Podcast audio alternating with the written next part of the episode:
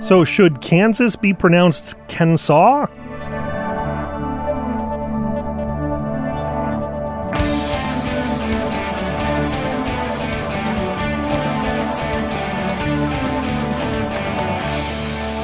It's time for Cool, Weird, Awesome, a podcast that tries to get each word just right.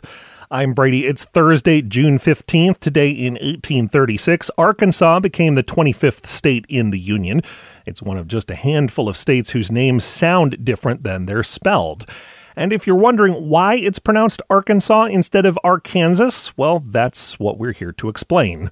The story starts with the people who lived in the area before the United States. They called themselves the Ugaakpa, meaning the people who live downstream. Native communities who spoke Algonquin referred to them by the word Akansa, which meant south wind. That's the name the French began using when they came through in the 17th and 18th centuries, but they ended up changing the word in a couple ways. They added an R to Akansa, and then because it referred to a group of people, they added an S at the end, which in French you wouldn't pronounce anyway. And that's roughly where the modern spelling of Arkansas came from, though there were some attempts to spell the word with a W at the end so the letters would match the sounds. And it gets even more complicated when it comes to the pronunciation. There's not only the state of Arkansas, but also the state of Kansas.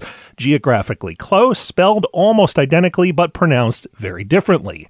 In 1881, the Arkansas Historical Society put together a pamphlet called Fixing the Pronunciation of the Name Arkansas. It found that Kansas is pronounced Kansas because that's a standard English way to say those syllables. Arkansas had largely stuck with its hybrid pronunciation, though for a time the new state's U.S. senators were introduced differently. One represented Arkansas and the other hailed from Arkansas.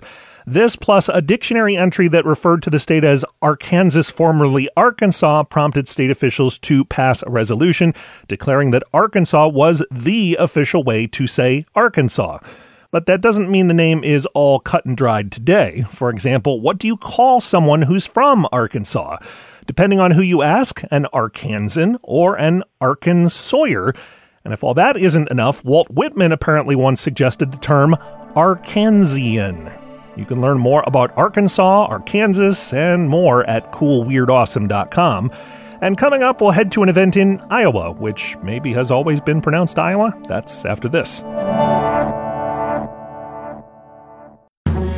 The reviews are in. Cool Weird Awesome is a non-stop thrill ride of excitement that will leave you on the edge of your seat, says Brady from Cool Weird Awesome. Look, we could use some real reviews. Because reviews can help more people like you find our show and enjoy it. So write your reviews on Apple Podcasts or leave us a rating on Spotify or wherever you listen to podcasts. Thanks for helping this show grow. And if you want to call us the most, The most ambitious, ambitious crossover, crossover event event in history, Go ahead. Welcome back. Today is the second day of the Le Mars Iowa Ice Cream Days. Le Mars has been home to a huge ice cream plant for years, so it calls itself the ice cream capital of the world. And its festival includes what else? Several ice cream socials. I'm Brady, and that's the scoop. Thanks for listening, and come back again tomorrow for more cool, weird, awesome.